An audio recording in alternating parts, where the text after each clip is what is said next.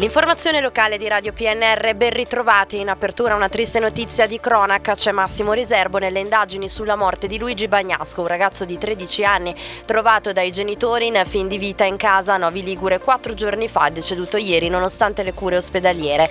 I carabinieri escludono il coinvolgimento di altre persone nella situazione, tutta da verificare che ha dato origine al decesso, ma non confermano l'ipotesi secondo cui il giovane avrebbe partecipato ad una pericolosa sfida challenge su internet. Al momento non ci sono elementi per indicare eventuali cause. Il ragazzo frequentava con profitto la terza media e giocava a calcio come portiere delle giovanili della Novese. Questa mattina è in corso l'inaugurazione a Pontecurone di un nuovo centro intercomunale di raccolta rifiuti a cura della società Gestione Ambiente. La realizzazione della nuova struttura è stata finanziata con il successo in graduatoria al primo posto a livello nazionale in apposito bando completato con il contributo di risorse fornite dalla locale amministrazione comunale e integrate dalla stessa società. Il centro è destinato ai cittadini di Pontecurone eh, e anche a quelli degli altri 32 comuni del bacino serviti da gestione ambiente. Qui sarà possibile conferire molti dei rifiuti urbani differenziabili. L'obiettivo è migliorare la quota di raccolta differenziata e eh, favorire il recupero di materiali.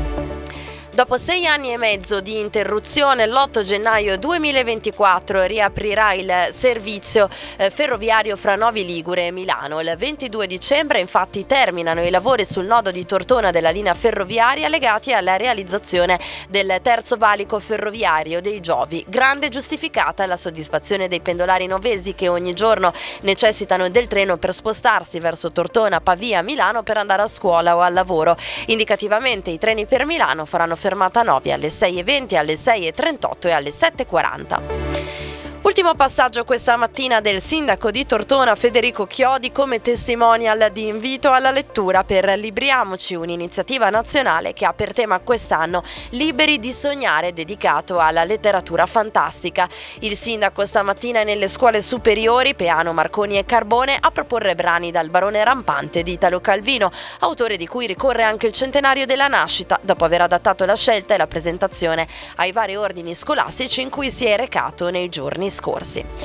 E per la pagina della cultura, questa sera alle 21 si alza il sipario sulla nuova stagione di prosa del Teatro Civico di Tortona, allestita dall'assessorato alla cultura del comune in collaborazione con la Fondazione Piemonte dal Vivo. Il primo spettacolo è Ferdinando di Annibale Ruccello, interpretato e diretto da Arturo Cirillo, commedia ambientata nella Napoli degli anni successivi al crollo del regno borbonico, in scena questa sera alle 21.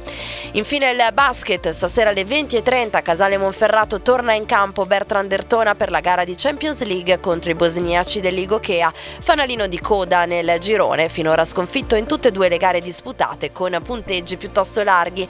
Nulla va però dato per scontato visto che alla squadra di Ramondino mancheranno gli stessi quattro giocatori assenti anche domenica. Il successo varrebbe però il passaggio del turno, quantomeno il matematico accesso ad eventuali play-in con ben tre giornate di anticipo, per cui è un appuntamento da non fallire.